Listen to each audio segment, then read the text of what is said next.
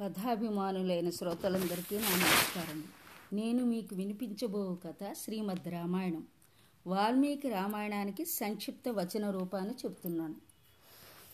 ఈరోజు మనం బాలకాండ గురించి మొదటి భాగం చెప్పుకుందాం.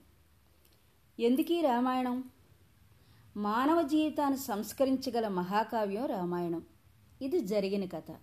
మానవ హృదయాల నుండి ఎప్పటికీ జరగని కథ. అమ్మా నాన్నల అనురాగం పుత్రుల అభిమానం అన్నదమ్ముల అనుబంధం భార్యాభర్తల సంబంధం గురుభక్తి శిష్యానురక్తి స్నేహఫలం ధర్మబలం వినయంతో ఒదగడం వివేకంతో ఎదగడం జీవకారుణ్య భావన ప్రకృతి లాలన ఇలా జీవిత పార్శ్వాలన్నింటినో పట్టి చూపిస్తుంది రామాయణం. రామాయణాన్ని చదవడం అంటే జీవితాన్ని చదవడమే. రామాయణం పారాయణ గ్రంథం కాదు ఆచరణ ప్రధాన గ్రంథం. ఉత్తమ ధర్మాలను ఆచరిస్తే మనిషి మనిషిగా ఎలా ఎదగగలడో నేర్పుతుంది. చిన్న చిన్న పాత్రల ద్వారా సమున్నత సందేశాన్ని అందిస్తుంది. రాముని వంటి ఆదర్శమూర్తి రామాయణం వంటి ఆదర్శ కావ్యం నా భూతో నా భవిష్యత్తు మనిషి ఉన్నంతకాలం రామాయణం ఉంటుంది. ప్రపంచ సాహిత్యంలోనే ఆది కావ్యం రామాయణం. వాల్మీకి మహర్షి దీన్ని రచించి ఆదికవిగా కీర్తి పొందాడు. రామాయణం పౌలస్త్యవధ సీతయాశ్చరితమాత్ అనే మూడు పేర్లు దీనికి ఉన్నాయి ఆరు కాండల విభాగంతో ఇరవై నాలుగు వేల శ్లోకాలతో సంస్కృత భాషలో ఇది రచింపబడింది. తరువాతి కాలంలో ఎన్నో రామాయణాలు వచ్చాయి. మన దేశంలోనే కాదు ప్రపంచంలోని పలు దేశాల్లో ఈ రామాయణ కథ మనకి కనిపిస్తుంది. వారి వారి ప్రతిమను అనుసరించి వాల్మీకి కథకు జోడింపులు చేసిన కవులు ఉన్నారు. అవే నిజం అన్నంతగా ప్రచారం పొందాయి కొన్ని సంఘటనలు. వాల్మీకి రామాయణ కథను సంక్షిప్తంగా అందించే ప్రయత్నం ఇది. సమున్నత సమాజాన్ని నిర్మించడమే లక్ష్యంగా చేసిన చిరు ప్రయత్నం ఇది. ఈ కథను నా మాటలలో వింటారు కదూ? ఇప్పుడు బాలకాండం. శ్రీమన్నారాయణిని నిరంతరం స్మరించే నారద మహర్షి ఒకనాడు మునిశ్రేష్ఠుడైన వాల్మీకి ఆశ్రమానికి వచ్చాడు. నారదుడు తపస్వి గొప్ప మాటకారి. వాల్మీకి జిజ్ఞాసతో నా నారదుల వారిని అడిగాడు. ఎందుకంటే జిజ్ఞాసే విజ్ఞానానికి మూలం. ఓ మహర్షి అన్ని మంచి గుణాలు కలవాడు. ఎట్టి ఆపదలు చుట్టుముట్టినా తొణకనివాడు. ధర్మం తెలిసినవాడు. ఆశ్రయించిన వారిని ఆదుకునేవాడు. మాట తప్పనివాడు. సకల ప్రాణులకు మేలు చేసేవాడు. వీరుడు ధీరుడు అసూయ లేనివాడు అందమున్నవాడు. ఇలాంటి శుభలక్షణాలు కలవాడు ఎవరైనా ఈ లోకంలో ఉన్నారా? అని ప్రశ్నించాడు. నారదుడు చిరునవ్వుతో సమాధానం ఇచ్చాడు మహాముని ఇన్ని లక్షణాలు ఒకే వ్యక్తిలో కుదురుకోవడం సాధారణంగా జరగదు. కానీ నీవు తెలిపిన విశిష్ట గుణాలన్నీ మూర్తీభవించినవాడు శ్రీరాముడని తెలిపాడు. రామాయణ గాథను సంక్షిప్తంగా వాల్మీకి వినిపించాడు నారదుడు. అక్కడి నుంచి బ్రహ్మలోకానికి వెళ్ళిపోయాడు. రామకథ వాల్మీకి మనసులో నాటుకుపోయింది. నారదుడి మాటలు ఇంకా చెవులో ఇల్లు కట్టుకుని పోరుతున్నాయి. గంగానది సమీపాన గల తమసా నదికి స్నానం చేయడానికి బయలుదేరాడు. భరద్వాజాది శిష్యులు వెంట నడుస్తున్నారు. తమసా నది మంచివాని మనసులే స్వచ్ఛంగా ఉంది. స్నానానికై నదిలో దిగిన వాల్మీకి చుట్టూ ఉన్న ప్రకృతి అందాలకు పరవశిస్తున్నాడు. సమీపంలో ఒక కొమ్మపైన క్రౌంచ పక్షుల జంటను చూశాడు. వాటి అనురాగం ముచ్చట గొలుపుతున్నది. వాటి మధురధ్వనులు వీణులు విందు చేస్తున్నాయి. ఇంతలో ఒక వేటగాడు క్రూర బాణంతో మగపక్షిని నేలకూల్చాడు. అది నెత్తురోడుతూ విలవిలలాడుతూ ప్రాణాలను విడిచింది. ఆ ఎడబాటును తట్టుకోలేని ఆడపక్షి తల్లడిల్లిపోయింది. హృదయ విదారకమైన దృశ్యాన్ని చూశాడు వాల్మీకి. కరుణరసం జాలువారింది. ధర్మావేశం కట్టలు తెచ్చుకుంది. వెంటనే నోటి వెంట అప్రయత్నంగా మా నిషాద ప్రతిష్ఠాంత మగమహా శాశ్వతీ సమాహ. యత్ క్రౌంచ మిథునాదేకం అవధీహి కామమోహితం అన్నాడు. ఓ కిరాతుడా క్రౌంచపక్షి జంటలో పరవశమయ్యున్న ఒక పక్షిని చంపిన నీవు శాశ్వతముగా అపకీర్తి పాలగదు అన్న మాటలు వచ్చాయి. అననైతే అన్నాడు కానీ తర్వాత అతనికి ఆశ్చర్యం వేసింది. ఈ మాటలు సమానాక్షరాలు గల నాలుగు పాదాలతో లయబద్ధంగా వచ్చాయి. ఇది చందోబద్ధమైన శ్లోకమేనని నిర్ధారించుకున్నాడు. శోకము నుండి శ్లోకం పుట్టింది. ఆశ్రమానికి తిరిగి వచ్చారందరూ.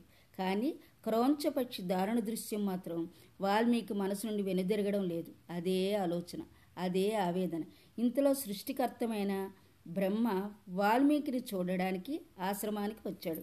అతనికి శాస్త్రోక్త ఉపచారాలన్నీ చేశాడు వాల్మీకి. బ్రహ్మ వాల్మీకిని కూర్చోమన్నాడు. బ్రహ్మ ఆసనం కన్నా కొంచెం తక్కువ ఎత్తుగల ఆసనంపై కూర్చున్నాడు వాల్మీకి. ఇది పెద్దల పట్ల ప్రవర్తించవలసిన తీరు. బ్రహ్మ ఎదురుగా ఉన్న క్రౌంచపక్షి బాధ వాల్మీకిని వదలడం లేదు. మనసులో మా నిషాద శ్లోకమే మళ్ళీ ధ్వనించింది. అన్నీ తెలిసిన బ్రహ్మ చిరునవ్వును చిందిస్తూ ఓ ఋషీశ్వర నీవు పలికినది శ్లోకమే. అది నా సంకల్ప ప్రభావం. ఈ ఛందస్సు అనుష్టుప్పులోనే శ్రీరామచరితను రాయమని ఆదేశించాడు. నారదుడు స్పష్టంగా వివరింపని రామకథా రహస్యాలు కూడా స్ఫురిస్తాయని అనుగ్రహించాడు. ఈ భూమండలమున పర్వతాలు నదులు ఉన్నంతకాలం రామాయణ గాథ కీర్తింపబడుతుందని ఆశీర్వదించాడు. బ్రహ్మ ఆదేశానుసారం రామాయణ రచనకు శ్రీకారం చుట్టాడు వాల్మీకి మహర్షి.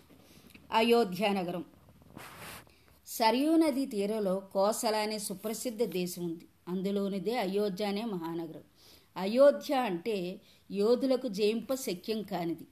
మనువు దీనిని నిర్మించాడు. కోసల దేశాన్ని దశరథ మహారాజు పరిపాలిస్తున్నాడు. అతడు సూర్యవంశం వాడు మహావీరుడు. దేవతల పక్షాన రాక్షసులతో ఎన్నో మార్లు యుద్ధం చేసినవాడు. ధర్మపరాయణుడు. ప్రజలను కన్నబిడ్డల వలె చూసుకునేవాడు. వశిష్ఠ వామదేవులు అతని ప్రధాన పురోహితులు. సుమంత్రుడు మొదలుగా గల ఎనిమిది మంది మంత్రులు. ఇతని పాలనలో కోసల దేశం భోగభాగ్యాలతో వెలిసిలింది ప్రజలు ధర్మవర్తులే సుఖ సంతోషాలతో ఉన్నారు. యథారాజా తదా ప్రజ రాజు ఎలా ఉంటే ప్రజలు అలాగే ఉంటారు. ఎన్ని ఉన్నా సంతానం లేదన్న చింత దశరథుని కుంగదీసింది. సంతాన ప్రాప్తికి అశ్వమేధయాగం చేయాలన్న ఆలోచన కలిగింది. వెంటనే పురోహితులు గురువులతో సమావేశమయ్యారు. మనసులోని మాట చెప్పాడు. వారు తదాస్తు ఉన్నారు. సరియు నదికి ఉత్తర తీరంలో యజ్ఞవేదిక సిద్ధమైంది. మంత్రి సారథి అయిన సుమంత్రుడు ఈ యాగానికి ఋష్యశృంగ మహర్షిని ఆహ్వానిస్తే ఫలవంతమవుతుందని సూచించాడు. ఋష్యశృంగుడు విభాండక మహర్షి కుమారుడు. నిష్ఠాగరిష్ఠుడు. అతడు ఎక్కడ ఉంటే అక్కడ వానలు బాగా కురుస్తాయి. దశరథుని ఆజ్ఞ మేరకు ఋష్యశృంగిని సగౌరవంగా తోడుకుని వచ్చాడు. మూడు రోజుల పాటు అశ్వమేధ యజ్ఞము శాస్త్రోక్తంగా నిర్వహించబడింది. తర్వాత దశరథుడు ఋష్యశృంగునితో పుత్రప్రాప్తికే చేయవలసిన క్రతువుని గురించి అడిగాడు. ఆ భారాన్ని ఋష్యశృంగునిపైనే ఉంచాడు.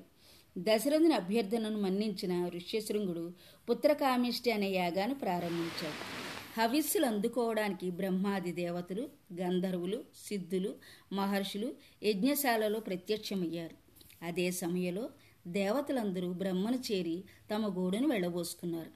రావణాసుడు బ్రహ్మ వరప్రభావం చే విర్రవీగుచు తమను చిత్రహింసలకు గురి చేస్తున్నారన్నారు. ముల్లోకాలను బాధించడమే కాక ఇందుని సైతం రాజ్యభ్రష్టుని చేయడానికి పూనుకొన్నాడని తెలిపారు. అతని దుండగాలకు అంతే లేదన్నారు.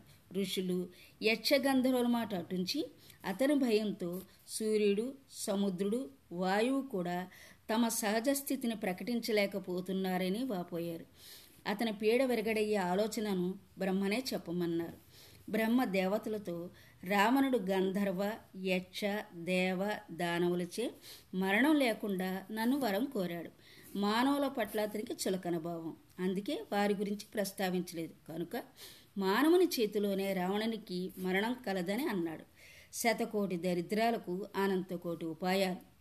ఇంతలో శ్రీ మహావిష్ణువు శంఖచక్ర గదాధారి అయి వచ్చాడు. దేవతలు ఆ దేవదేవుని అనేక విధాలుగా స్థుతించారు వరగర్వంచే కన్నుమిన్ను గానక ప్రవర్తిస్తున్న రావణుని సంహరించడానికి మానవుడిగా అవతరించమని అభ్యర్థించారు.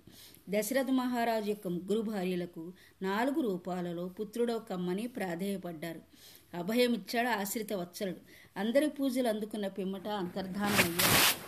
అప్పుడు యజ్ఞకుండం నుండి తేజస్తో కూడిన ఒక దివ్య పురుషుడు ఆవిర్భవించాడు. అతడు బ్రహ్మ పంపగా వచ్చినవాడు. చేతిలో బంగారు పాత్ర వెండి మూతతో. అందులో దివ్య పాయసం ఉంది. దానిని దశరథునికి అందించాడు. ఈ పాయసం సంపదనిస్తుంది ఆరోగ్యాన్ని పెంపొందిస్తుంది అన్నాడు. అన్నిటినీ మించి సంతానాన్ని ప్రసాదిస్తుంది అన్నాడు. పేదవానికి పెన్నిది దొరికినట్లయింది. దశరథుని మనసు ఆనంద తాండవం చేసింది. దివ్య పాయసాన్ని తన భార్యలైన కౌసల్య సుమిత్ర కైకేయులకు పంచాడు. సంవత్సర కాలం గడిచింది. చైత్రశుద్ధ నవమి నాడు కౌశలికు శ్రీరాముడు జన్మించాడు. దశమి నాడు కైకేయికి భరతుడు సుమిత్రకు లక్ష్మణ శత్రుఘ్నులు జన్మించారు. ఈ వార్త విన్న అయోధ్య ఆనంద సందరమైంది. రామ లక్ష్మణ భరత శత్రుఘ్నులు శుక్లపక్ష చెందిన వలె పెరుగుతున్నారు. వేదశాస్త్రాలను అభ్యసించారు. ధనుర్విద్యలో నైపుణ్యం సంపాదించారు. విజ్ఞాన కనులయ్యారు. సద్గుణాలకు ఆటపెట్టేనారు. ఉత్తమ విద్యార్థులకు ఉండవలసిన లక్షణాలు ఇవి రాముడు ఎప్పుడూ తల్లిదండ్రుల సేవలో నిమగ్నమయ్యేవాడు. చిన్ననాటి నుండి అన్నసేవయే మిన్నగా భావించేవాడు లక్ష్మణుడు. ఇతడు రామునికి బహిప్రాణం. భర్త శత్రుఘ్నులు అన్యోన్య ప్రేమాభిమానాలు కలవారు. కాలచక్రం తిరుగుతున్నది. ఒకనాడు దశరథుడు తన మంత్రులు పురోహితులు మొదలైన వారితో సమావేశమయ్యాడు. తన కుమార వివాహ ప్రస్తావన చేస్తున్నాడు. సరిగ్గా అదే సమయంలో అక్కడ అడుగుపెట్టాడు మహత్ తేజస్శాలి అని విశ్వామిత్ర మహర్షి. సృష్టికి ప్రతి సృష్టి చేయగల సమర్థుడతడు. దశరథుడు ఎదురేగి సాదరంగా స్వాగతించాడు. అతిథి దేవోభవ అతిథి దేవునితో సమానం. ఇది తెలిసిన దశరథుడు విశ్వామిత్రునకు సముచిత రీతిని మర్యాదలు గావించాడు. ఓరకరారు మహాత్ములు వినయపూర్వకంగా చేతులు జోడించి విశ్వామిత్రుని రాకకు కారణాన్ని అడిగాడు. తనపై కార్యభారం పెడితే నెరవేరుస్తానన్నాడు. దశరథుని వినయానికి మురిసిపోయాడు విశ్వామిత్రుడు. వశిష్ఠిని ఉపదేశాలను పొందినవాడు. నీవు ఇలాగే ప్రవర్తిస్తావని మెచ్చుకున్నాడు. మహాత్ముల మాటలు వింటే ఉత్తమ సంస్కారం అబ్బుతుంది. విశ్వామిత్రుడు దశరథునితో తాను వచ్చిన పనిని తెలుపుతానన్నాడు. దానిని ఆచరించిన ఆచరించమన్నాడు. ఆడిన మాట తప్పవద్దన్నాడు. అసలు విషయం చెప్పాడు. ఓ రాజా నేను ఒక యజ్ఞాన్ని సంకల్పించాను. కానీ మారీచ సుభావులనే రాక్షసులు ఆ యజ్ఞానికి విఘ్నాలు కలిగిస్తున్నారు. వారిని కోపించడానికి శపించడానికి శక్తి ఉన్నా యజ్ఞ దీక్షలో ఉన్నాను కాబట్టి అది నాకు తగని పని. ఉచితానుచితాలు గ్రహించకుండా శక్తిని దుర్వినియోగపరచరాదు. అందుకే సత్య పరాక్రముడు సూర్యుడు అయిన శ్రీరాముని పది దినముల పాటు నా వెంట పంపు. అతడే ఆ రాక్షసులను చంపగల సమర్థుడు. నా వెంట వచ్చి యాగ సంరక్షణం చేయడం వల్ల శ్రీరామునకు అనేకములైన శ్రేయస్సులు కలుగుతాయి. శ్రీరాముని పరాక్రమం ఎట్టిదో నాకు బాగా తెలుసు. నాకే కాదు వశిష్ఠుల వారికి వాసుదేవాది మహర్షులకు తెలుసు. వారంతా అంగీకరించిన తర్వాతే రాముని నాతో పంపమని అన్నాడు. తర్వాయి భాగం రేపటి భాగంలో నేర్చుకుందరు